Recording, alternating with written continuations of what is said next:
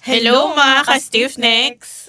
I'm Mimay. And I'm Grace. And this, This is... is Huwag Kang Lilingon, the allegedly haunted horror comedy podcast. podcast. Ayun. So, welcome guys to another episode of Huwag Kang Lilingon. Yes, welcome to episode 1 of Season season 3. three. Yun. Yes. So, from last episode, um, nabanggit na namin kung ano yung ano ba, theme natin for this season, right?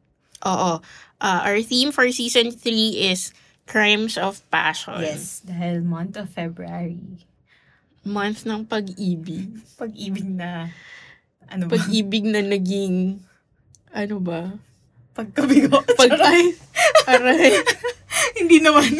Pero yun. as in, Madugong like, pag-ibig. ano, love turned So, disaster. um, short recap lang, what is crimes of passion? Crimes of passion daw is uh, a violent act arising from a sudden unpremeditated anger or heartbreak. So, any crime committed out of a strong emotion, uh, most commonly rage. Oo. And yun nga, ang in-emphasize namin, hindi siya plinano eh. So, Yes. unpremeditated. So, it can be classified as crime of passion. In short, yun yung mga crimes na nagalit ka tapos nandilim yung paningin mo. Yes. Yun. Tapos nanaksa ka ng ballpen. Bakit? Pencil. John Oo. Wick lang. Oo. Pero yun. So, uh, a few disclaimers. So, since we're talking about uh, crimes and uh, very graphic um ano ba brutal scenarios Oo. um, we advise some listener discretion. Lalo Yes. na if you're a minor or if topics of abuse and violence um affect you mentally and Yes. emotionally. Exactly. So now is the time to Sli- Listen to other listen to our to other episodes. Disney songs.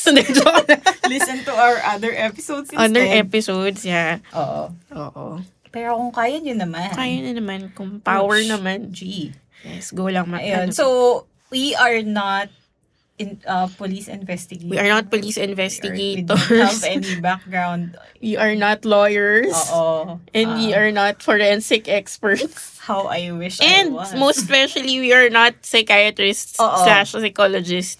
So, um, whatever opinions na we state, it's mostly personal. It is personal. is. Oh. Oo. Um, pero at the same time, we can assure you na whatever yung tales na ikikwento namin sa'yo, sa inyo, we did some Research. Uh, considerable research, on it. Yes. naman. So, pero at the same time, if you have any corrections, Yes, feel suggestions, free. or new information that you'd like to share na related dun sa mga kinikwento or ikikwento namin, please feel free to contact us by Skontakag talaga. oo, sending us messages. Oh, please let us know Yan, oo. We are open. Open? to discussion. Hindi open relationship ah. open to discussion. kindness. Ayun. So, Mims, ano ba yung topic natin? For Ayun, so this first for ep- this first episode, we are going to tell you some tales na may mga crimes of passion na naganap. So, four, no? May four Oo, tayong may ano, four persons of inter... Persons of interest. persons of interest. Oo. So, uh, mostly, itong mga tales na to, um, nangyari sila prior and towards uh, the beginning of the early 20th century. Oo. Kasi eventually, we will discuss, syempre, yung mga more recent crimes. Pero, syempre, magsimula tayo Tayo sa dun mga sa mga hindi lumang-luma. natin naabutan. Hindi na nga ata naabutan ng mga magulang natin to. Oo. Although, I'd like to emphasize pala before we start yung tales natin. Kasi 'di ba since nangyari sila pre and early 20th century, hindi pa uso nito yung intense documentation. Oo. So, itong mga ikikwento namin, it's a mixture of different accounts na nanggaling by word of mouth, by... Mga news report. Oh, yeah, may Oo. news reports. Pero syempre, iba doon in sinesensationalize nila. eh. Oo. So, we can never know for sure alin yung bits na in-exaggerate lang and alin Mhm. yung talagang totoo. Pero, yun, we tried to source from tr- we tried to source from reputable sources Yes, naman. Mm. And cross-referenced it to Y- various Wow. Wow, Papaka-professional. Cross-reference it to various sources para naman, ano, kung ano yung parang common, ano bang tawag doon? Common denominator. o kung ano yung pinaka nakwento talaga. So, Mm-mm. most likely may grain of truth doon sa Yes. mga, ano na yun, Mm. So, kwento. ayun, makikita natin no na throughout the season, siguro parang yung evolution ng mga crimes. Oo. Kasi kung nung dati, paano sila, paano nila pinipili yung way of ano nila. Oo. Kasi ngayon, ang dami nang makakakita sa Oo. Tapos ang dami, basta masaya. masaya. Oo, basta i-explore natin yung yan. mga, Oo. ano. So, ayun, Sige. shall we start? Yes. Ayun. So, I'll go ahead first. So, um, this person is sobrang kilala natin siya. It's a Filipino. Sabi ko, kapitbahay ko ba yun? Best friend ba natin to? Hindi. So, our first person of interest is Juan Luna. O, di ba? Very close to home. So, parang magtataka kayo kung hindi kayo familiar. Parang, ha? Si Juan Luna? Bakit? Why? Oo. O nga. parang kilala natin siya na parang ah, as in master painter, ilustrado, mga kalinyahan, ka- kaburks ni Rizal. Upper- ganun. Yes. Tapos, di ba, diba, parang paano siya nagkaroon ng crimes of passion ano, background. So, ayun, uh, this, yung source ko pala nito is from Esquire. So, they did a piece on Juan Luna and yung mga nangyari. So, I'll start with nung, ano, um, nung 1886, si Juan Luna is pinangasa, pinakasalan niya si kanyang wifey na si Maria de la Paz Pardo de Tavera. Pare na Oo, di ba? pangalan. Paka ano, alta. Altang alta. Oo. Pero tawagin natin siya sa pangalang pass. Diba? Sobrang yun, napakahaba naging pass na Oo lang. nga. So, ayun, since ano sila, uh, well-off sila na family, both sides, and may okay na reputation. So, nung panahong yon ang ginawa nila is nag-migrate sila to Paris. O, di ba? Sorry, Napaka- Magkano kaya pamasahe to Paris? Paris, ang mahal nun, girl. Oo. Ngayon kasi, syempre, alam natin ang mahal. eh. O, di ba, nun, ganun, kaya- parang nagpakasal kayo, tapos maisipan yun, ay, mag, ano tayo, ganun, Europe, tapos Paris na lang tayo tumiraw, di ba? Wow. Sana all. Sana all. Lahat nawa. so, ayun, so, actually, nung lumipat sila sa Paris, two years later, yun yung ginawa niya na yung Spoliarium, yung kanyang masterpiece. Pero parang, di ba, yung sa, ano natin, sa kil- na pagkakilala natin sa kanya, parang doon na nag-stop na, okay, siya yung Oo. painter nito. Correct. And wow, And Napakagaling kapatid niya. siya, bro siya ni Antonio Yes. Mm. Luna. Yan. m- Mm, mag-bros, ganun. Yes. So, nung yung kanilang married life is okay naman. Tapos, meron silang isang anak na si Andres. Tapos, apparently, meron pala sila dapat anak na babae, pero namatay in childbirth. Ah, okay. So, ayun. And then, um, parang ang nangyari is four years into their marriage, parang nag-die down na yung kanilang honeymoon phase. O, diba? Ang wala tagal. na. Four wala years na nga naman. ba, wala na bang pag-ibig, Oo, ganun? Ganon. Kindness. so, nung 1892, medyo, ano na, medyo alanganin na ang kanilang marriage life. And then, ito si Kumaring Paz, ay may na-meet siyang isang guy na si Masu Dusak. O, di ba? Inaral ko talaga kung paano sabihin ba, makorek ako ng mga Oo nga French, eh. French friends natin na gusto mo yun. Kamusta yung may French, friends, tayo? Hmm. Meron ba talaga? Ayun. So, nung ang nangyari is na-meet niya to sa Mont d'Or. So, hindi ko sure kung tama yung pronunciation. Pero ano siya, um, isang vacation destination sa France. And then pagka-uwi niya, kunento niya kay hubby Juan Luna.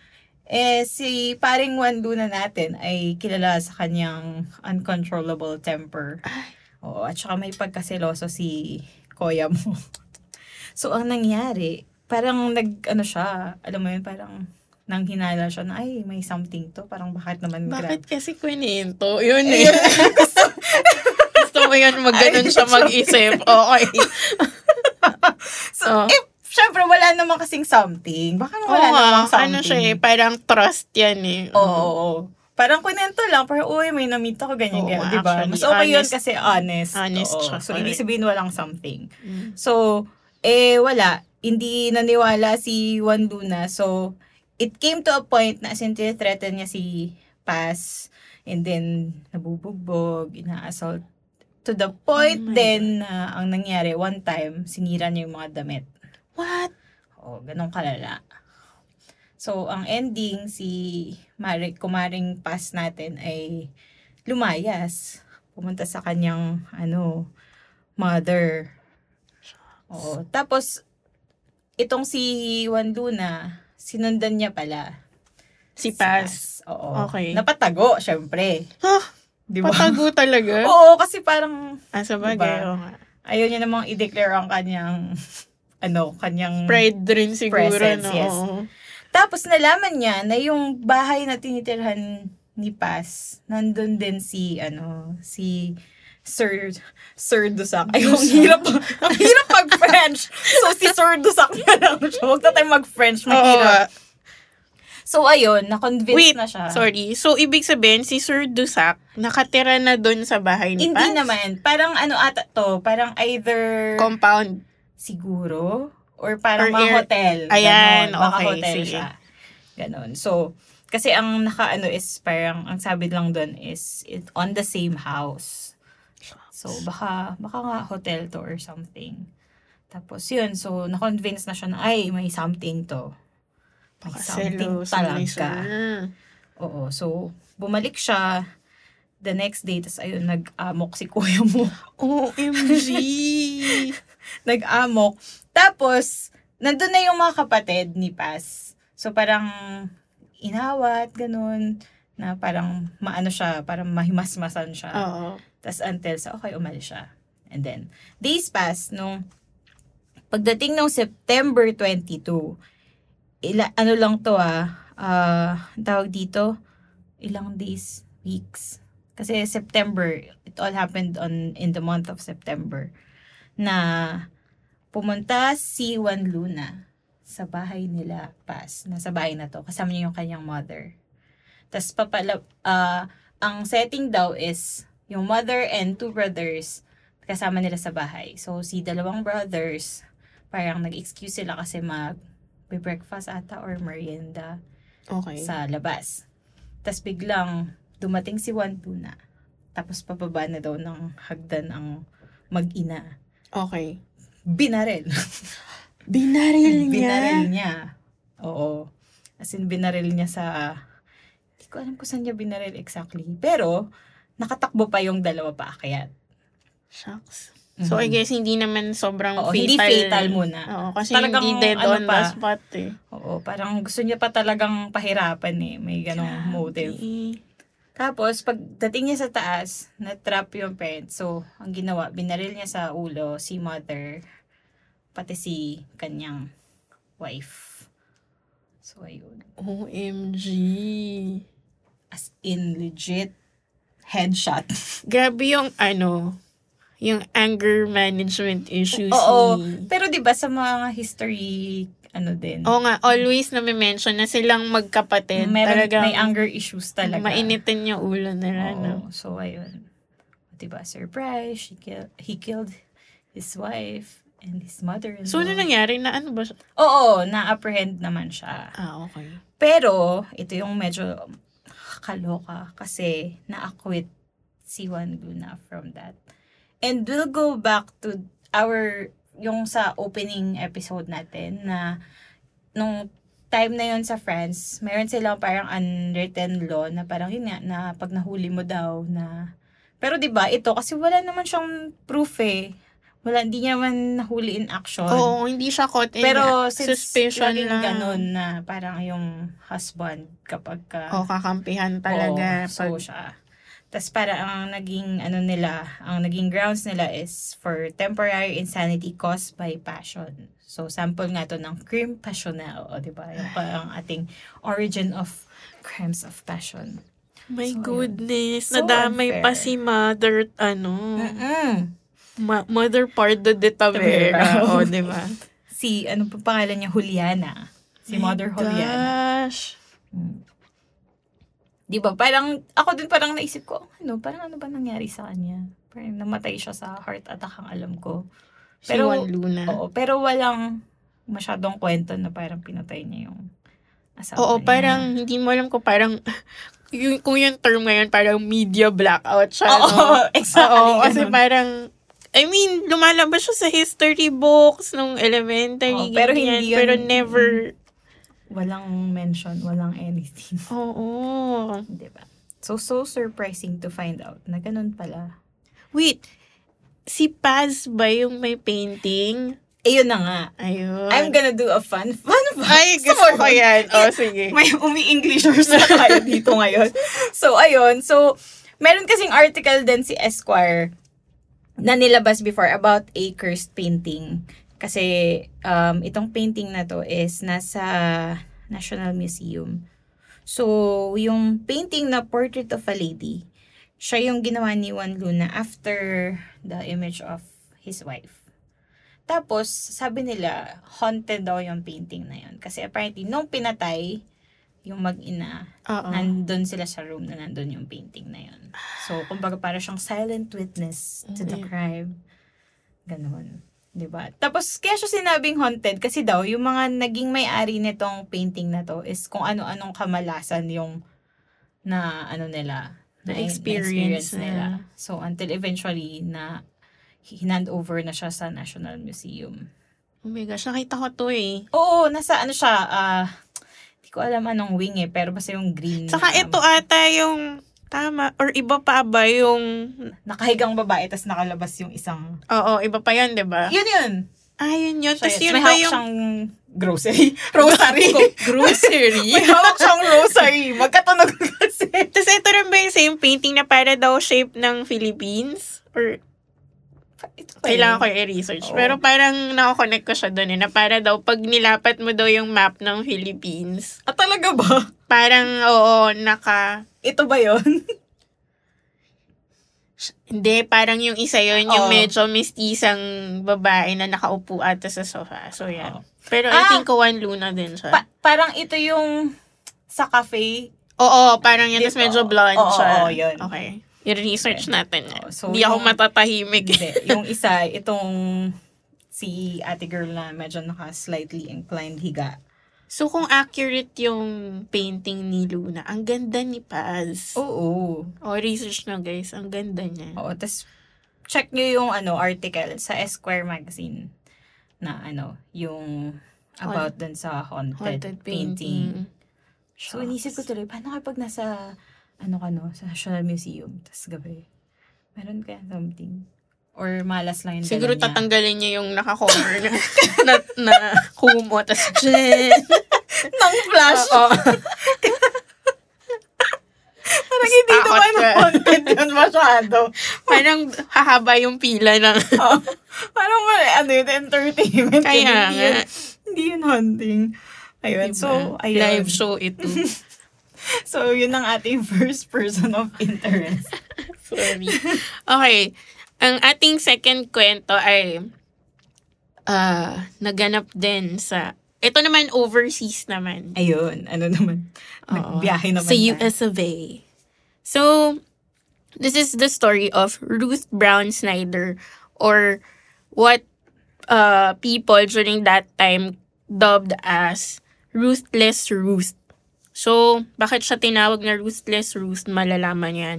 So, to give you an overview, kung i-describe ko siya, this is the um, unfortunate tale of irresponsableng paglalande. Ewan. yes. Don't land it. Irresponsableng paglalande with hindi May pinag weed pa. Oo, hindi pinag-isipang mabuting murder plot. Crimes of passion. Oo, oh, oh, totoo nga naman. Magpo-fall talaga siya. Pero sobrang dumb. Kasi supposedly, ano siya, premeditated siya. Pero Okay. sobrang hindi, parang, hindi pa rin siya premeditated in the sense, na ang daming Parang hindi pa pag kapalpakan. sabihan mo, nag-meditate, nag-meditate ka sa lagay na yan. yan, yan, ganyan siya. So, bakit eto na, malalaman natin siya kung bakit nang irresponsableng paglalandi. so, yun nga, um, Ruth Brown Snyder was, uh, was a uh, telephone operator uh, in the early 1910s New York. So, na-meet niya yung kanyang future husband na si Albert Snyder. So, Ruth Brown pa lang siya nun.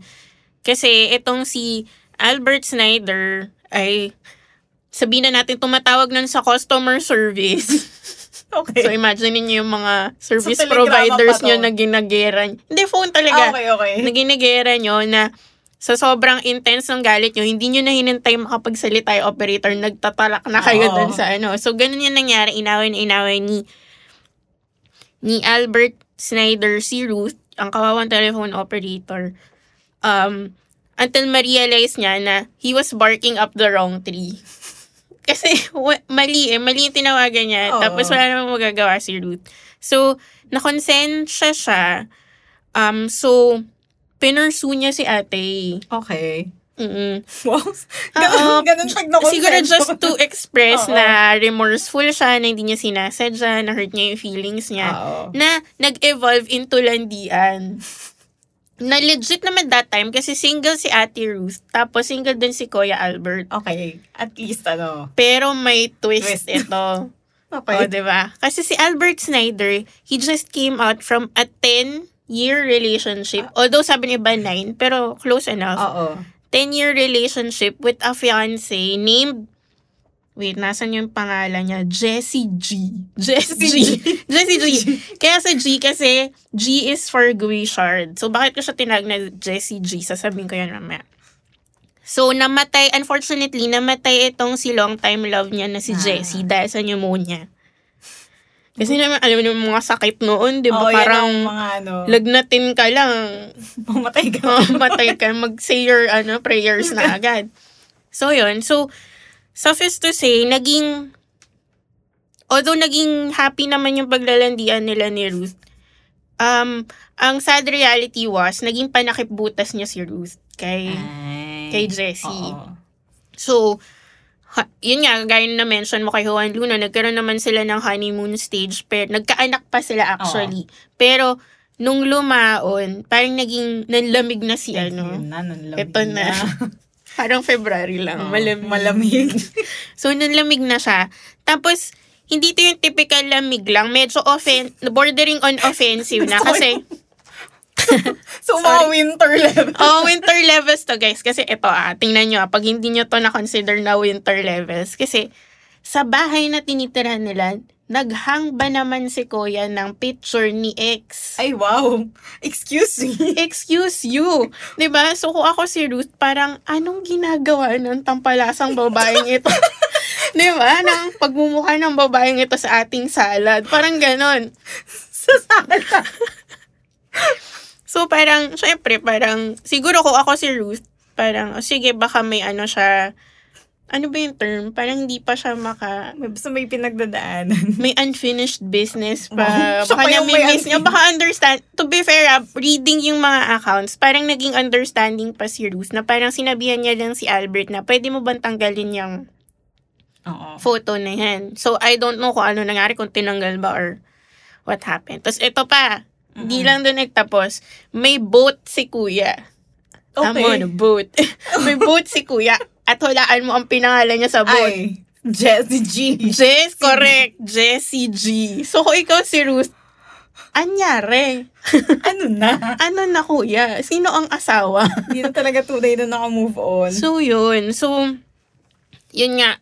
Um, I'm sure marami pang pinakitang kaiwanan tong si Kuya Albert kay Ruth. So, umabot sa point na naramdaman ni Ruth na hindi na talaga siya mahal ng asawa niya. okay. So, ayun na. Kung if you if you will guess it right, nakahanap siya ng pag-aalayan ng kanyang pag-ibig na iba. Oo. So, um, ang na-meet niya ay nagngangalang si Judd Gray. Si Judd Gray ay isang corset ah, salesman. O, di ba? May Uy, career na ganun. ganyan. Pero kasi, imagine, Oo. di ba?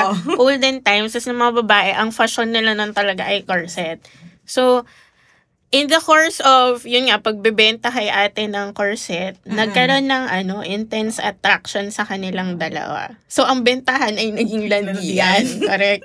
So, so sabi nila, total opposites daw si Ruth at saka si si Judd. Si Ruth kasi very extrovert. Okay. Tapos si Jod mahiyain. Okay. Tapos imagine na siya, typical nakaglasses, Oo. meek, weak, weakling, ganun. Tapos Oo. si ate medyo agro, ganun. pag, pag hinanap niya yung picture ni Ruth, kamukha niya si Evan Rachel Wood. Ay, wow. Oh, di ba? Western. Westworld Ampeg. May ganong, kasi medyo squarish yung mukha niya. Tapos, may, may, ay, dimple ba? Basta parang ganun. Basta search na siya. Medyo may kita niya similarity. Si, si Judd, iniisip ako na kamukha, pero hindi ko alam. Basta normal American looking. Basta may cleft chin Pang siya. average. Oo, average lang siya. Pero, yun nga, sweet daw siya kay Ruth. Tapos, nakikita na sila lagi, nag-rent sila ng hotel para doon sila magka-noodle. Hindi ko malaman kung ano yung term na appropriate, pero yun nga. So, eventually, eto na, na-realize ni ate na mas masaya siya kay Judd. Mm-hmm. Mhm. And, wala nang sense na magstay pa with Albert. Okay. Na wala namang ginawa kundi saktan siya Oo, hindi na naka-move on kay Ate Jessie kay G. Jessie G. o, di ba? So, nagkaroon daw ng ilang attempts to si Ruth to convince Judd na iligpit si Albert. Okay. Yun talaga yung gusto niya mangyari na kasi actually pwede mo naman sabihin na iwan ko na yung asawa ko. Pero Oo. siya kasi gusto niya daw patayin yung asawa niya kasi it turns out meron palang insurance ano Ay. policy arrangement na Oo. pag Namatay daw si Sinas- Albert Oo, due to siya- va- quote-unquote violent causes. Mas malaki yung matatanggap niya. Oo, ganun nga yun. Pag mga accident. Kaya Diba? mapapansin nyo maraming mga ganong stories na pinapalabas na accident kasi mas malaki ang kukunin. Ang Take note. matatang- Charot. Hmm. Ay. So, take Take note, guys. De, pero yun nga. So, um, eto pa. Ang sabi daw ni ni Judd, seven times daw inattempt ni Ruth na patayin Ay, wow, si ang dami. Albert on her own. As in, Okay. madami, si- ilan lang dun sa mga method daw is yung habang nag, nasa garage daw si Koya, si Albert, nilock niya daw yung garage door tapos para ma-inhale niya yung fume ng kotse, something like that. Okay. Yung carbon monoxide, Oo. whatever. Basta ang daming attempts. Tapos nilason pa daw may something na nilagay Oo. sa drink. Pero hindi pa. So, we can conclude na masamang damo Mata- Hmm. ito si Albert. Kasi Oo, wala matagal- talaga. Matay talaga. So, parang, kumbaga sa Mobile Legends, itong si ate, kailangan ko ng assist. Oo. Ganon. Kasi hindi niya talaga kaya mag-isa. So, Pumatag yung ano ng Mobile Legends sa utak ko. oo. at- Mili siya eh. Tapos, tapos biglang, kailangan ko ng ano, MM or something. Anyway, so fast forward na tayo dun sa araw ng murder. So, kakakulit ni Agro Ruth. Na-convince na niya si reluctant uh, Jod. Judd. So, yun na nga.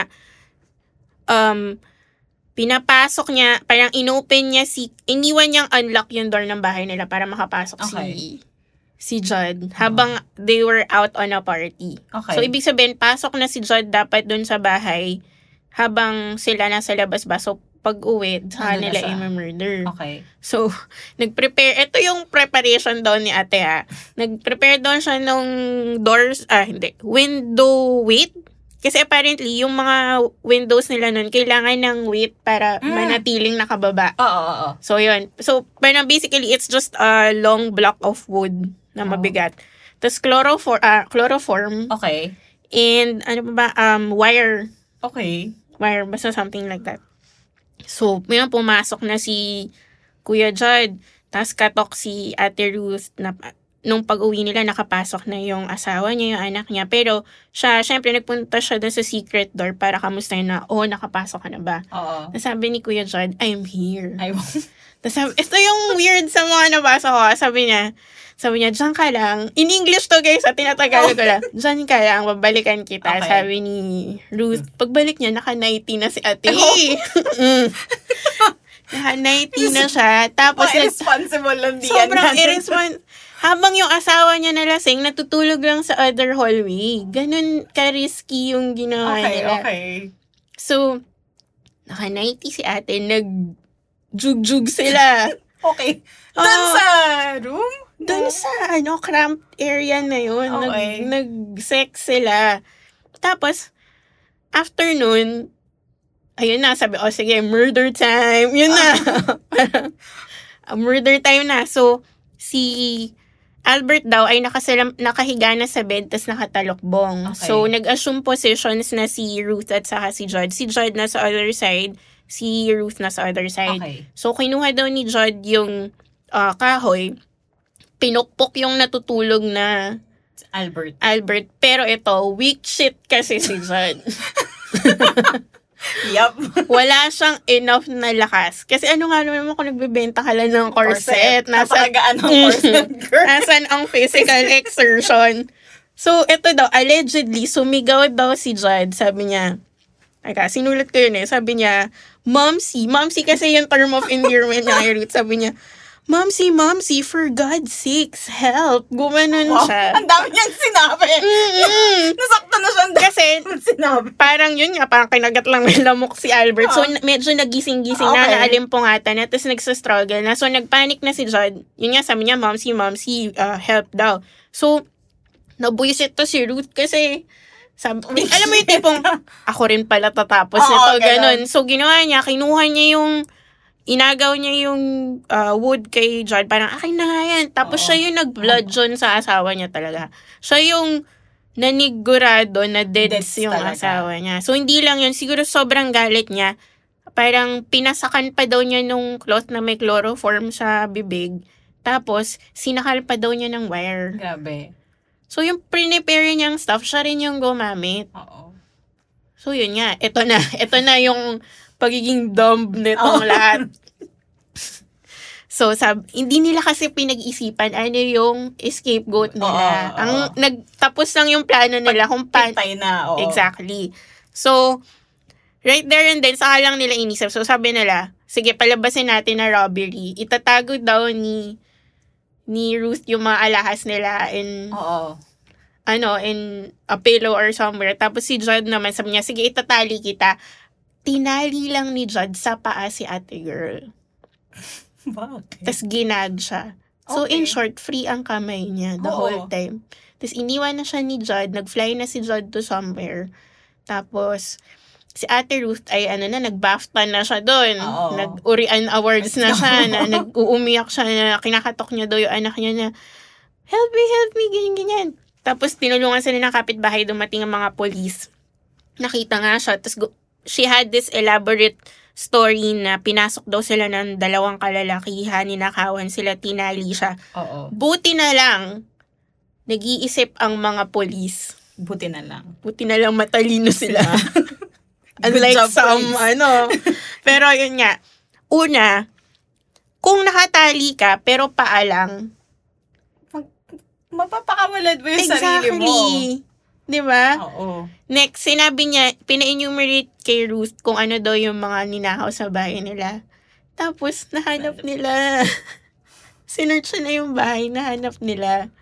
Tapos, so nagda-doubt na sila. So, while searching, may nakita daw silang, eto, ah, in different, different stories kasi magkaiba yung item, pero may nagsabi na it's a paper, Oo. may nagsabi it's a pin. Pero what's similar is may initials daw na naka-engrave or nakasulat. Oo. JG. So, eto, balik tayo. Ano Oo. ang pangalan ng ex-fiancé ni Albert? Si, ano, si Jessie G. Jessie G. Oo. Ano ang pangalan ng palaguyo ni Si Ruth Kuya Snyder? Judd. Judd Gray. Oo. So, pareho Pareho. sila ng initials. Oo. Pero, guilty minds kasi. Oo. Guilty si ate girl. So, nung tinanong siya ng mga polis, sabi, ano tong JG? Oo. Kasi pwede niya na talaga sabihin na, oh, yan yung ano, mistress. Ay, Ayun, oo. ayun. So, hindi pala mistress. Sorry, Jessie G. Yan yung Ex, ex-fiancé na yumao ng asawa ko. Pero, Oo. Nangatog siya, sinabi niya, ano ang kinalaman dito ni Judd Gray? Nag-name drop siya! Bakit? Nag-name drop siya. So, ang mga polis ay, napakadali nito. ting, ting, ting. So, yun nga, pinuntahan na si Judd Gray doon, in-interrogate. Ito naman ang dumb moves ni Kuya. Sabi niya, wala akong kinala- kinalaman dyan. I have never been to that place, to New York, although kilala ko nga si Ruth and may relationship kami. Sinerch ang basurahan ni Kuya Oo. nakakita ng tickets sa train. So, in short, nanggaling siyang New York. Kuya, bakit So, nung kinonfront siya with that evidence, nangatog rin siya. And umamin na, okay, it's me. What up? Bakit? So, di ba? Sobrang eng-eng lang. So, ito na, humahaba na. If fast forward ko na. Nasa court na sila. So, nilaglag nila ang isa't isa.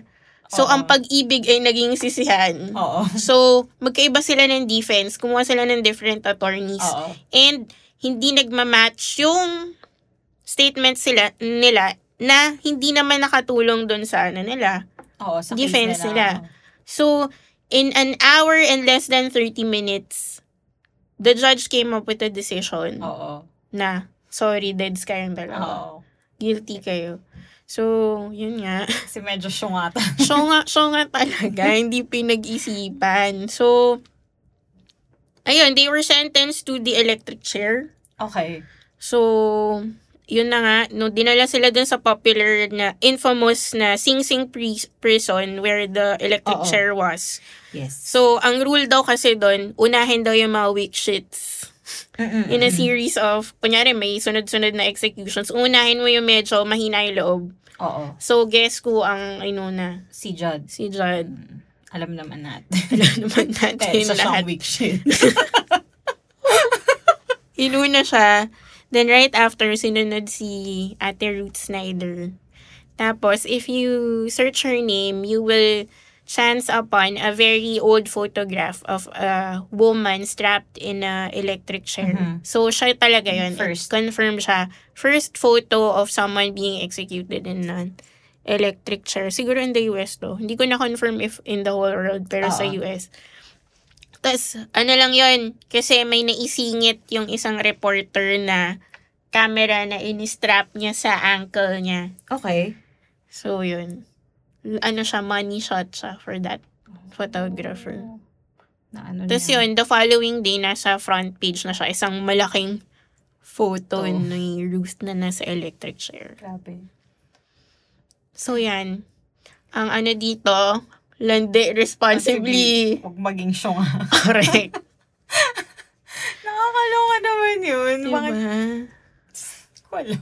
Oo. Sana nagano na lang sila, nagtana na lang sila ni Yan, God. eh, ba't kailangan pang patayin? Pero yun nga, kasi nga sa mga Napuno ginawa na siya. naman sa Korea. Kasi naman si Jessie G na hindi makalimutan. Oo, pero Kayo mo ba yun? Pero mo na sarili mong bahay ka, tapos may mukha nung girl Oo. lalo dun Tapos may, sa... may, asa, may anak na kayo. anak kayo. Siyempre, ano yung sabi ng anak? Sino yan? Yan. Di ba? Uy, oo, Nakakaloka. ganun Ulan na siya. lang gumawa ng ano, altar. Correct. Santa ka, girl. Alala ko si... Alala ko si Ma Salvador, yung may picture siya dun sa bahay. niya. ah, Sa- oo. sa Killer Bride. Anyway. Ayun. Yun. So, ayan guys. Ang takeaway, ano, landi responsibly talaga. Correct. Tsaka huwag kayong maging sumapit. Push. Tsaka mag-move on kayo. Yun, Talo. yun yun eh. Totoo. Yun talaga yung root cause doon. Grabe. Kita mo, kung sana naka-move on si Albert, edi sana hindi na nangyari. Oo, kasi kung Oo. iisipin mo, partly kasalanan niya rin eh. Oo. Although, it's a no-no na pumatay ng tao. Parang, nagplant siya ng seeds of, ano eh. Oo, on hatred. Yes. At ano, ano bang tawag doon? Resentment. Ayun. Correct. Shit na ano. Tinamaan ka, di ka Oo. nakailag. Ruth is that you, Char. Ano? Di nakailag. Mm-mm.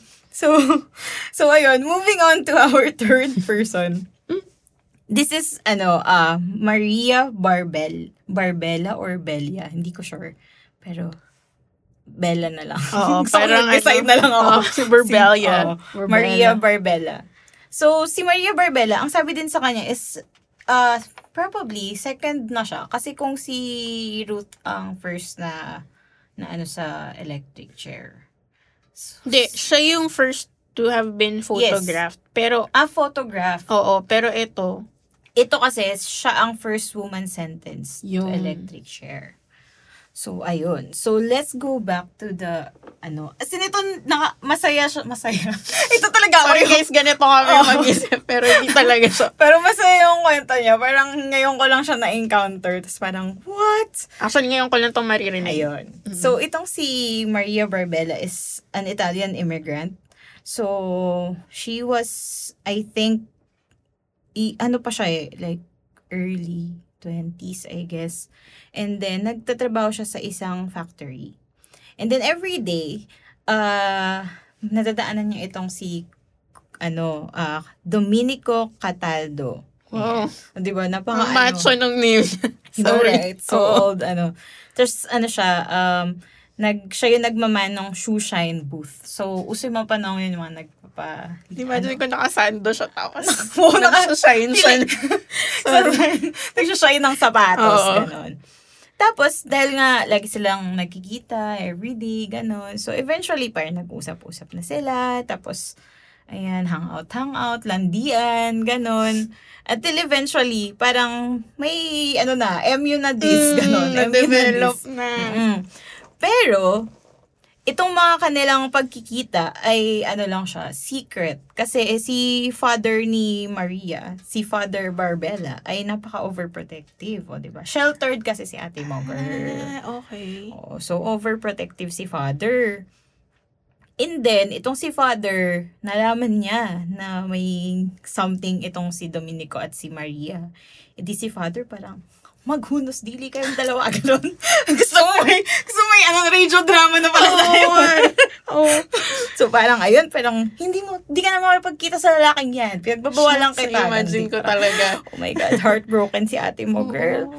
Ganon. Eh si Dominico, eh ano, napaka-persistent. So parang, ano pa rin sila, parang kinukulit niya pa rin si Maria ng patago, I guess, na parang, uy, kita pa rin tayo, ganon. Kasi, Ang ang talaga. Romeo and Juliet. Oo, ganon. na. parang, Gusto talaga kita, ganyan, ganyan. Okay, di si ate mo, girl, ano naman, na-fall. O, diba? Siyempre, pag ikaw ba naman, paglaanan Oo, ng at oras. pinaglaban ka, girl, Oo, haba at- ng girl mo, Mm. ganon. Oo. O, di ba?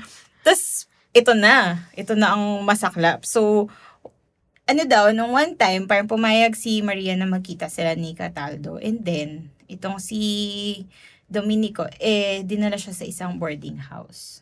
Ay, ito na. Ito na, o, di ba?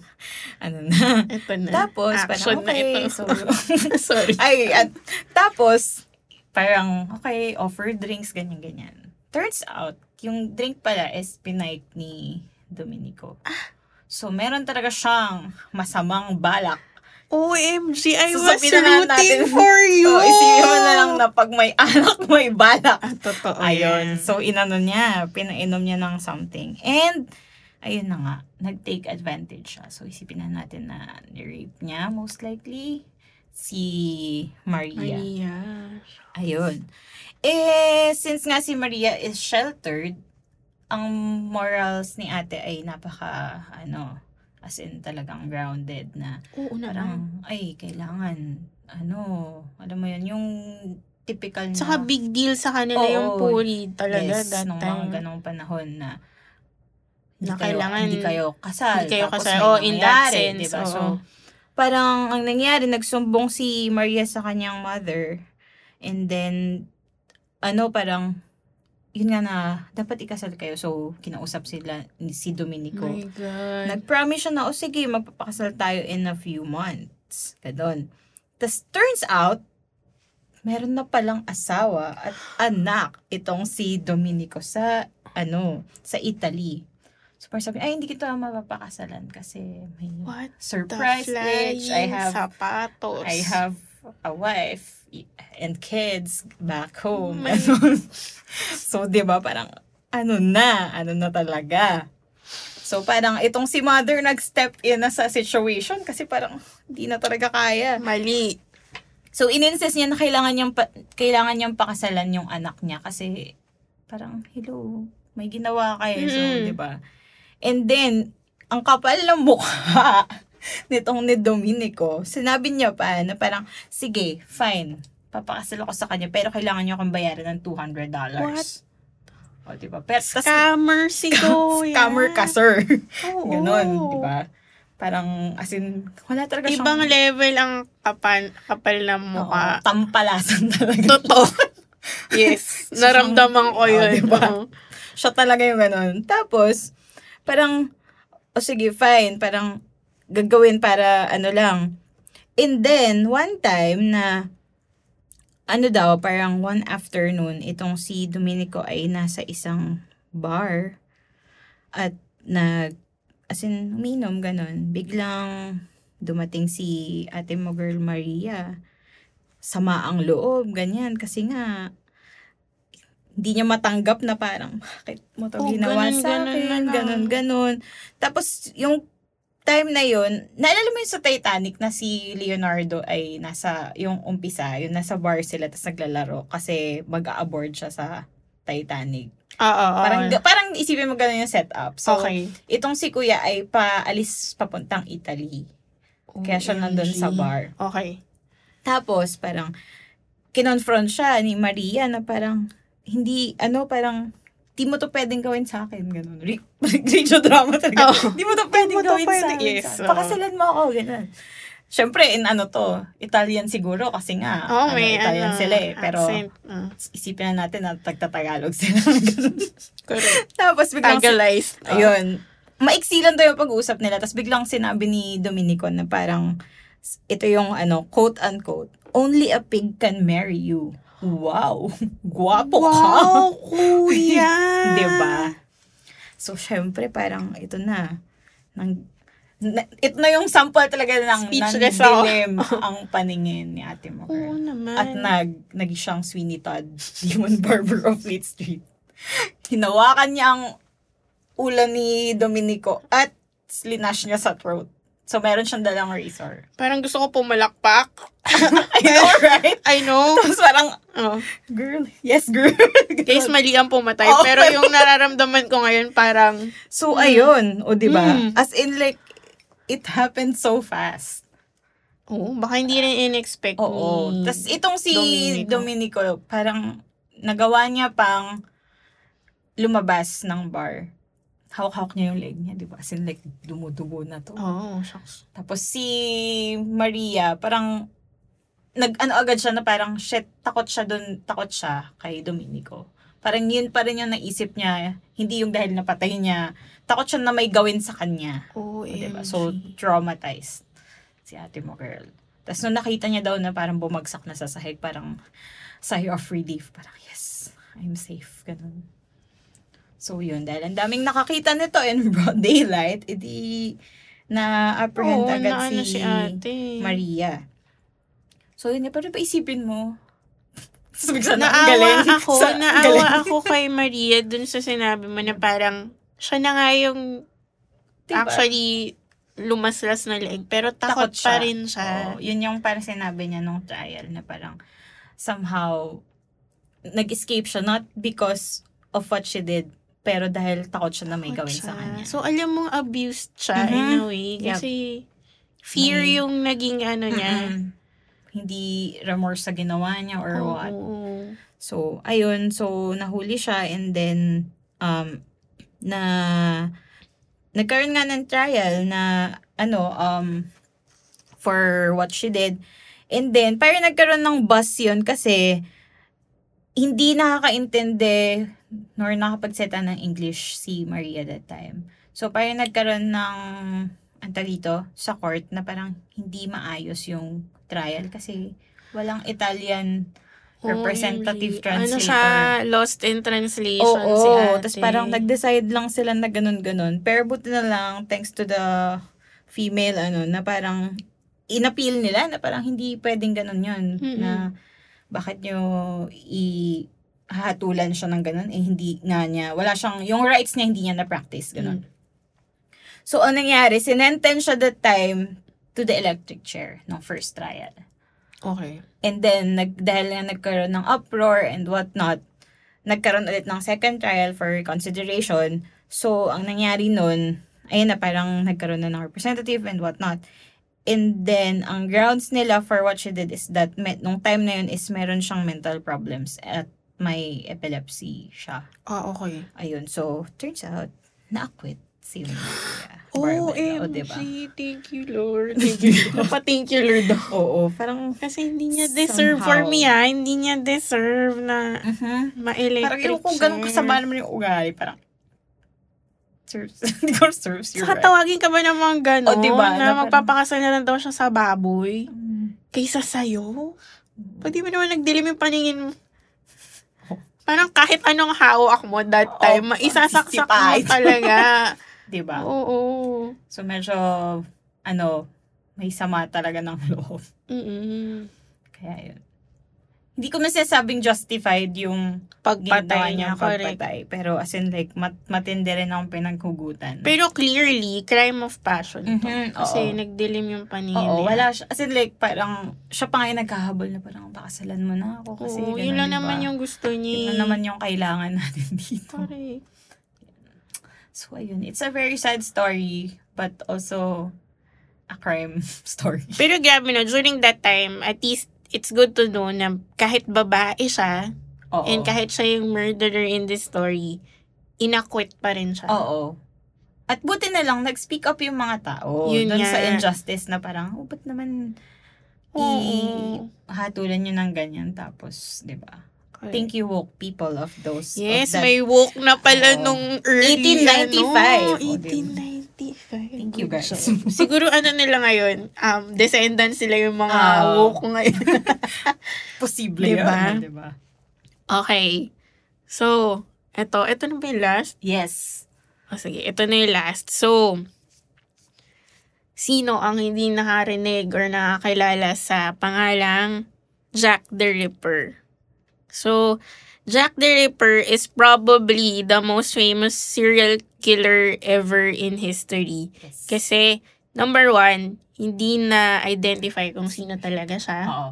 So, mystery siya for the longest time. Tapos, more than 100 suspects yung naging, ano dito, um, yun Per- nga, persons person of of interest. Kasi nga, sobrang vague ng Oo. mga bagay-bagay na hindi nila na pinpoint talaga who exactly Jack the Ripper was. So, before ko i-discuss yung um, story ni Jack the Ripper, may, ano kasi, may debate kasi kung isipin mo, serial killer siya. Mm-mm. And when you're a serial killer, ang iisipin mo, you had this series of crimes na you planned or Oo. preconceived. Oo. In contrast with yung definition natin ng crimes of passion na Hindi siya dapat hindi siya, correct, Mhm. hindi siya premeditated. So, I came across this paper, sabi nila, um, serial murders can be classified as a crime of passion involving the release of repressed emotions. Mm. So, meaning, uh, although may series of crimes na we could consider as planned, yung impulse niya to kill these people, hindi niya planado talaga. Okay. Parang may certain triggers. Kunyari, may, in this case, ang tinatarget kasi ni Jack the Ripper, prostitutes. Oo. So, we can somehow um, surmise na pag nakakita siya ng prostitute, Oo. Natitrigger bigla, siya. Ah. na-trigger siya, magdidilim paningin niya, Oo. papatayin niya. Okay. So, hindi niya plinano in that sense. Oo. Pero, plinano in the sense na para sa kanya, every time makakita Kita siya, siya. it's my mission to kill or to get Oo. rid of Para these. siyang, ano, para siyang winter soldier. Ayan! Ang galing na analogy mo. So, may... ka, may Yes. kinoman, on command, yung parang Oo, utak biglang. Mag-ano ka, Kill. kill mood ka, Oo. ganon. So, in a way, yun, nagiging crime of passion siya. Kasi yun nga, with the nature of the crimes nung ni Jack the Ripper, kung paano niya pinatay and mutilate yung mga babae, mararamdaman mo yung rage Oo. niya. So, yun. Punta na tayo dun sa ano, story niya. So, yung series of murders ni Jack the Ripper happened in the year 1888 sa East End of London. So, when you say London, syempre iisipin mo, ah, opulence, Victorian era. Kasi nung time na to, ang Oo. queen pa nila si Victoria talaga. Beckham, charot. Vic- queen Victoria. Pero ang hindi alam ng marami, may slums Oo. ang London. So, kung may wealthy side, may yung East End nila yung taghirap. Oo. Tsaka nabagit ko nga kanina, di ba, si Sweeney Todd, kung nakapanood kayo nun. di Oo. ba, Yung ganun, yung as in like, Yes. Diba? Ganon. As in, pu- purita sila. oo. So, yun. So, Ito ba yung mga naglilinis ng chimney? Princess Sarah, is that you? Oo, yun, naglilinis ng Chaminea, Oo, mga ganyan, ganong- si ganong Patra, setting. siya, ibang country. Pero, yung, ano yun, the visuals, anyway, ganun siya. So, ito yung dikit-dikit yung bahay, um, reeking with um, Maraming daga. ganun. daga, addict, prostitutes, Addict ganyan. talaga. May addict naman nun tayo. I guess, oo, may addict, Oo. may drug users ang time na yun. Mga hindi naliligo, ganyan. so yun, parang all of a sudden, yung attention ng mga tao napunta sa poor side of London Mm-mm. because of these string of murders nga na committed by some dude na hindi nila kilala and they have no entirely no idea kung sino siya. So, according to news and a mix of legend, sabi daw nila, at most, naka-11 daw na murder si Jack the Ripper. Mm-mm. Pero, ang nakonect lang ng experts, lima. Mm-mm. Lima lang yung may strong evidence na, Iisang person. oo, yung- ng isang Mm. person lang yung pumatay. So, ang term nila dun sa lima is the canonical five. Wow. O, diba? Ang Hindi ko ano, alam kung gusto ko Parang, pang the masama canonical pabilang. five. Papabilang Oo, sa ano, ganun. canonical five. Yun nga eh, parang ang prestigious. Anyway, um, so, the first murder happened in August 31, 1888 nga. So, ang pangalan ng first victim niya is Mary Ann Nichols, who was 42 that Wow. time.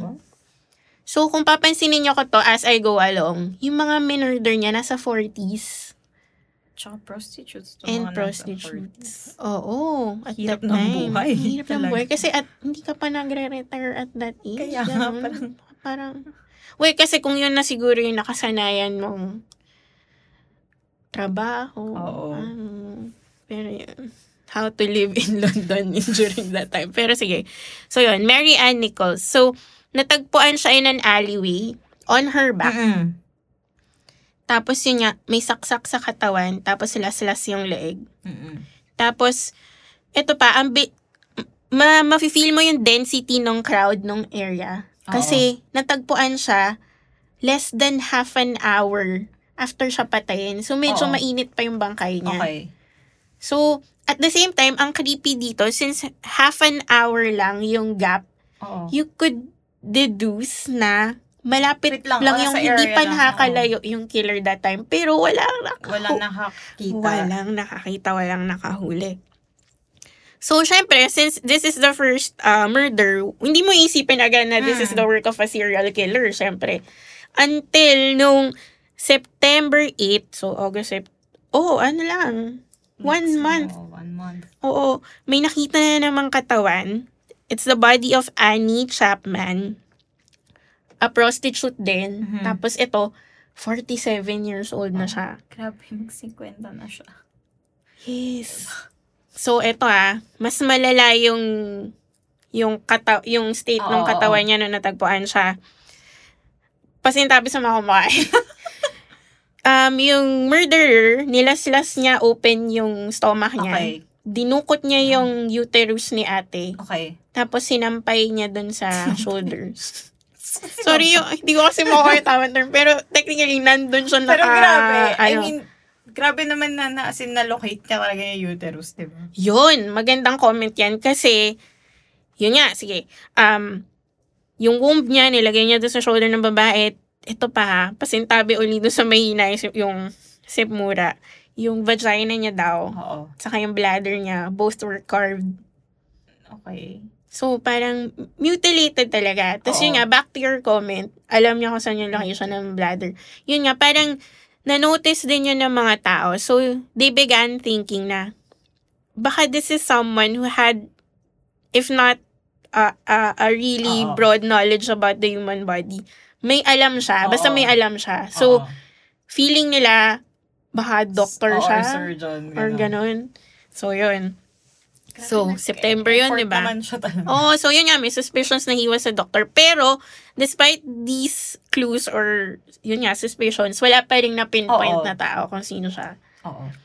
So, September 27. Oo. Diba? September 8 yung pangalawa. Tapos biglang, September 27, um, may natanggap na sulat. Okay. Anonymous letter. Yung mga authorities na they dubbed as the Dear Boss letter. Oo. Kaya siya Dear Boss kasi nag-start yung letter with the words Dear, Boss. So, hindi ko nababasahin yung letter, pero basically, it was a letter mocking the police kasi nga, hindi nila Yeah, siya oo. ma-identify. Oo. Tapos, another reason why this became very popular, this letter, kasi dito niya dinob yung sarili niya as Chapter. Jack the Ripper. Feeling ko kasi nga, may minention siya na prior to this, ang tawag kasi sa kanya ng mga tao, ano, the leather apron.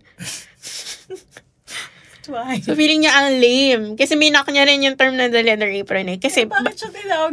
Yan, exactly yan yung tanong. Kaya siya tinag na the leather apron kasi daw, meron daw isang guy na ang identifier niya lang was naka-leather apron siya. Okay. Tapos, lagi niyang hinuhut-hutan yung mga ah, prostitutes Prostitutes. sa area. Hinuhut-hutan, um, i- sinasakta, ina-abuse, Ah, Oo. ganyan, sisigaw-sigaw.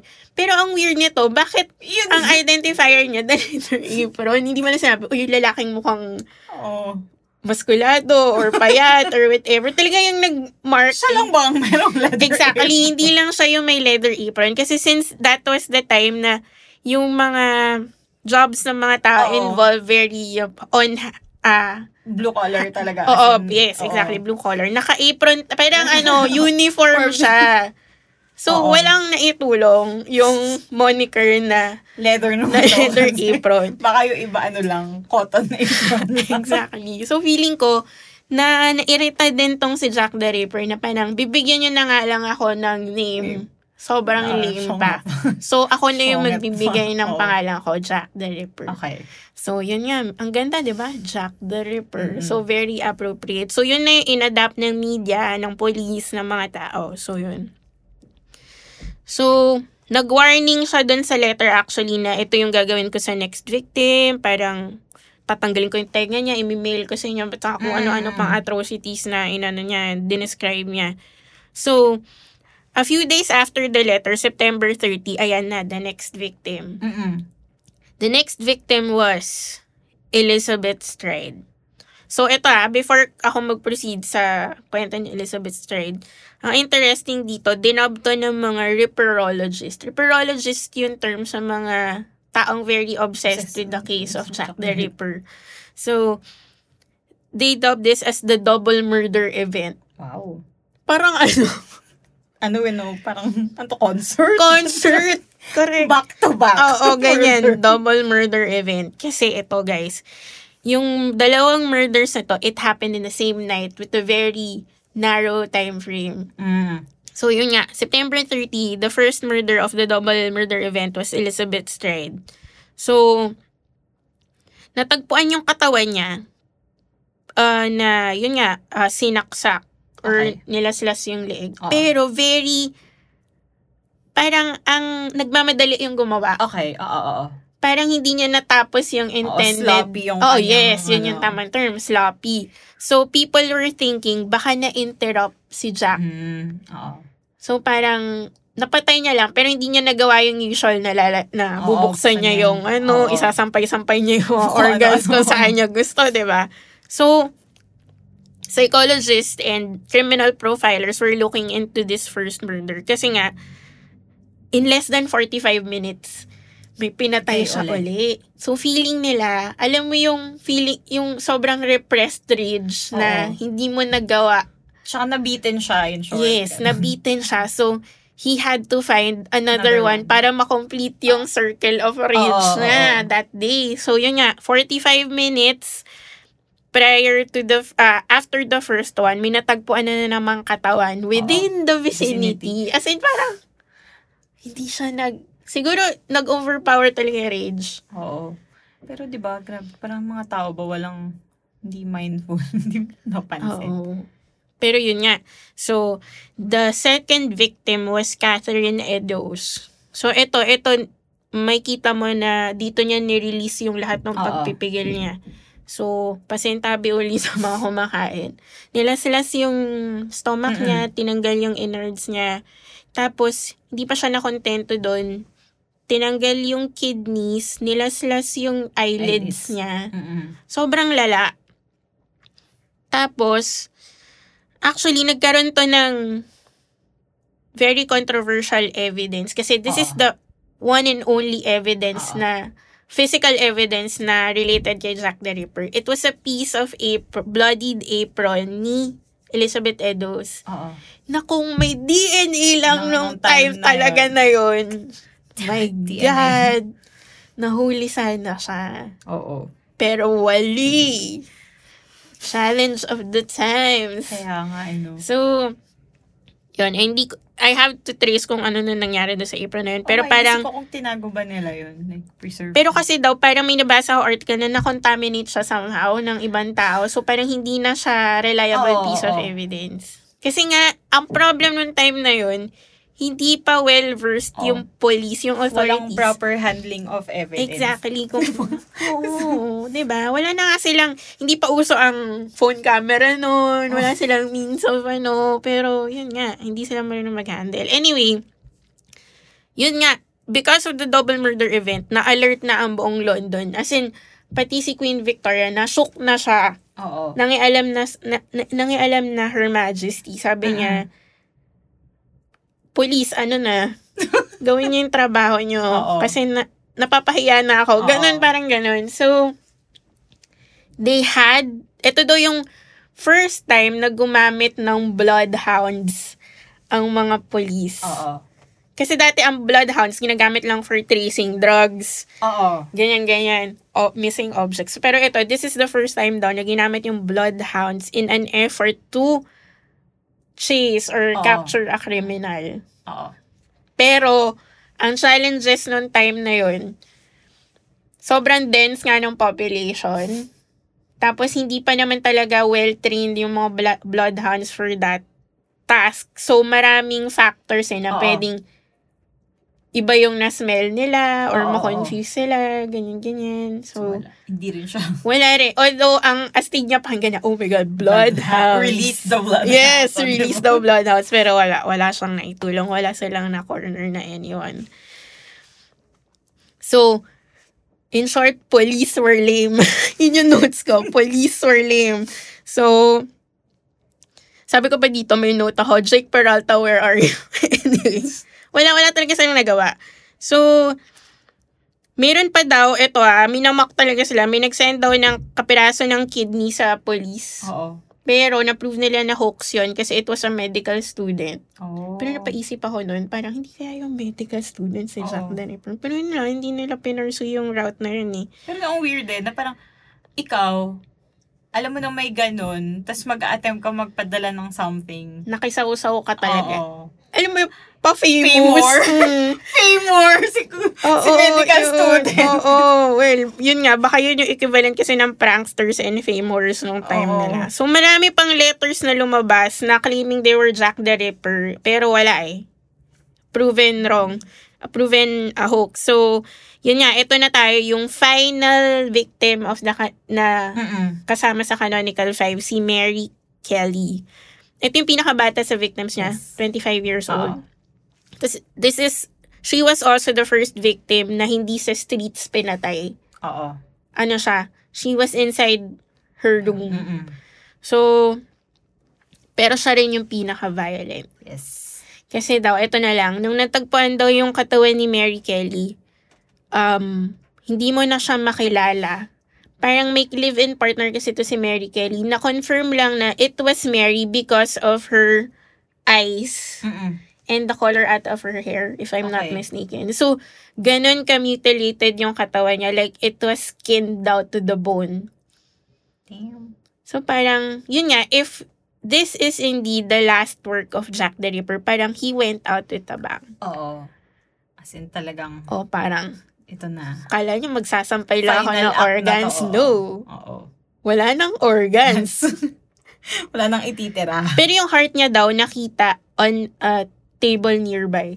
Grabe. Grabe, no? Tapos soaked daw in blood yung Siyempre. buong bed. Isipin mo ko ilang liters. My ng blood. God. So, yun nga, yun na yung last known murder niya. Tapos, ang mystery sa lahat ng to, all those five canonical murders daw, walang narinig na sumigaw. Mm-mm. Except for Mary Kelly daw, na allegedly sumigaw daw ng, oh, murder. Pop? Parang, ha? Di man lang help Oo or nga eh. stop. Parang, oh, murder! Ganon.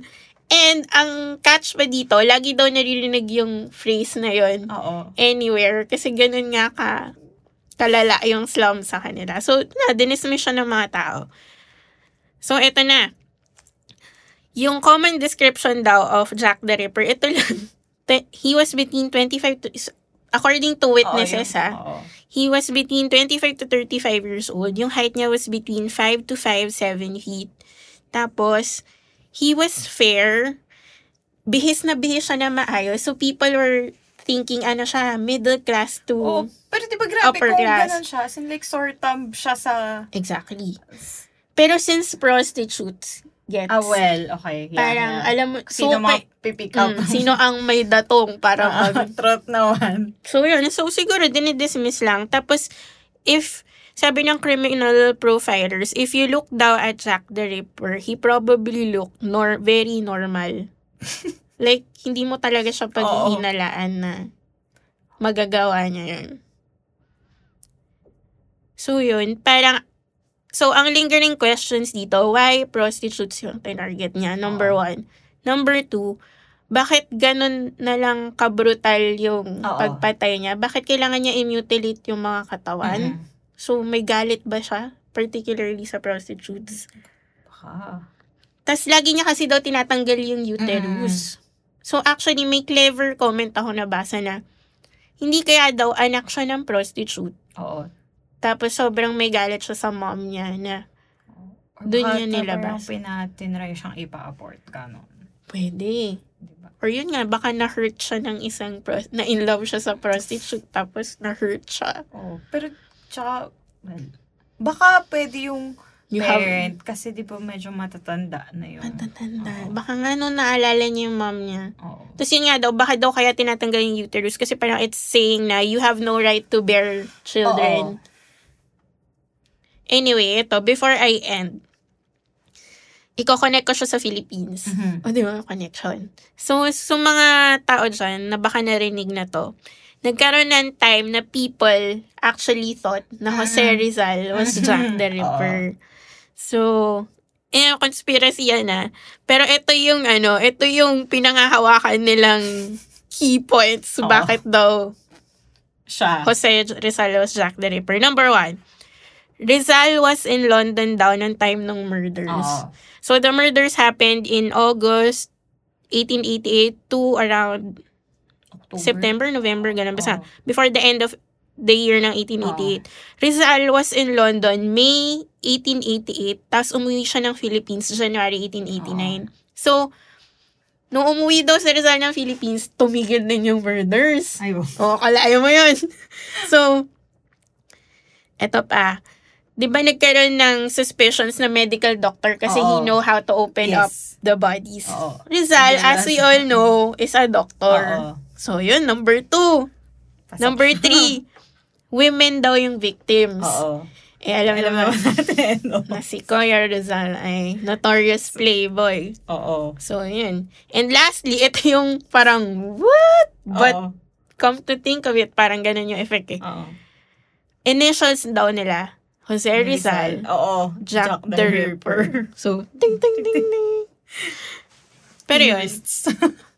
apparently, hindi naman na-prove talaga. Oo. Pero 'di ba yung coincidence is very, wow.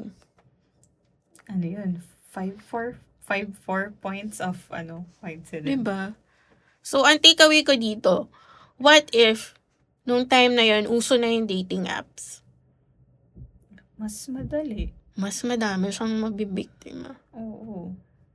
Pero, mas mahirap din pumatay because documentation-wise, Hindi mo alam. ay sa bagay, Kasi kung ikaw ba, matalino kung ma- nga naman Kasi siya. ikaw, eh. ikaw ba, makipag-meet up ka sa dating app, ipopost mo ba yun? Actually. Di ba? Oo, napaisip The ako. secret lives people live. Ganon. Pero yun, isa pa, kung nangyari tong crimes na to in the present time, I guess mas malaki yung chance na mahuli siya.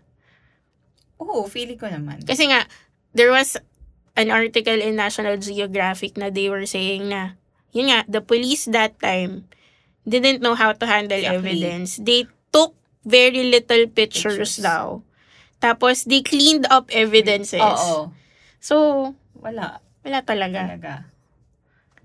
Pero wala. Iniisip ko siguro sa ibang bansa, yes. Sa Philippines, I love. Baka, na, baka makataas roaming Pol- free pa rin siya, no? Police Arling. Police Sorry. Arling. Sorry, baka may police. Sobrang hindi pa ganun ka-advance ang for- forensic, ano natin, sa Philippines. Capabilities. Yes. Pero Soko. iniisip ko, ayun ako sa iniisip ko questions.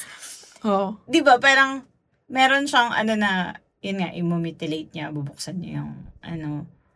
Hindi ba pasok yun as premeditated o para siyang nag-autopilot yung utak niya na, shucks, may makita akong prostitute papatayin ko. Tapos automatic na yung katawan niya yung gumagawa. Parang, ah, imumitilate ko, bubuksan ko yung ano. Oo nga, in the fit of Diba? rage kasi. kasi. kung, kung, kunwari, parang paiba, kung crime of passion siya, possible na pwedeng iba-iba yung ending ng paano niya patayin. Diba?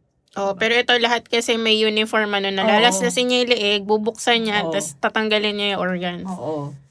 So, hindi ko alam kung parang yun ba talaga Yun yung nga, ano. yun actually yung debate ng mga tao if, if this is indeed a crime of passion or a work lang Oo. of a Or baka yung deranged umpisa. serial killer. Baka yung unang-una. Mm. Pero ang ina-argue kasi nila yung intensity nung, Mm. yun nga, may passion eh in terms of releasing Oo. the anger. Kasi sobrang giniling niya yung mga mga victims Mm, yung mga niya. biktima niya, binalatan Diba? niya. So, Kasi gumawa pa siya ng letter. Tapos parang nag-ano pa siya na parang, ah, sige, next time ipapadala ko sa inyo. So, meron na siyang intention. may intention, planado yung, yung pagpatay, pero Oo. hirap. method yung Help method psychologists Yes, oo. and psychiatrists. Pero Diba? yun, niya. So ayun. yun. That concludes. Yes, our four persons of interest for this episode. Pero bago natin i-end ang ating napag-usapan na hugot or love quote before we end Oy, this. pero teka, ano muna tayo? Ano? Mag, ano muna tayo, ano mong key takeaway mo? Ah, key Oh. takeaway. Oo. For me, walang pinipili ang crime of passion. I mean, tama ba? I mean, yung sudden pagdidilim ng paningin, it can Hindi. happen to rich people, poor people. Basta ang pag-ibig ay walang pinili.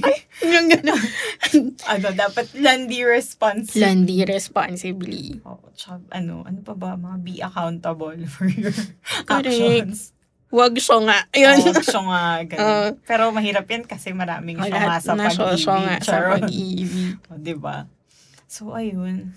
Ay, marami-rami pa tayong ano, crimes of passion na Indiscuss. i-discuss.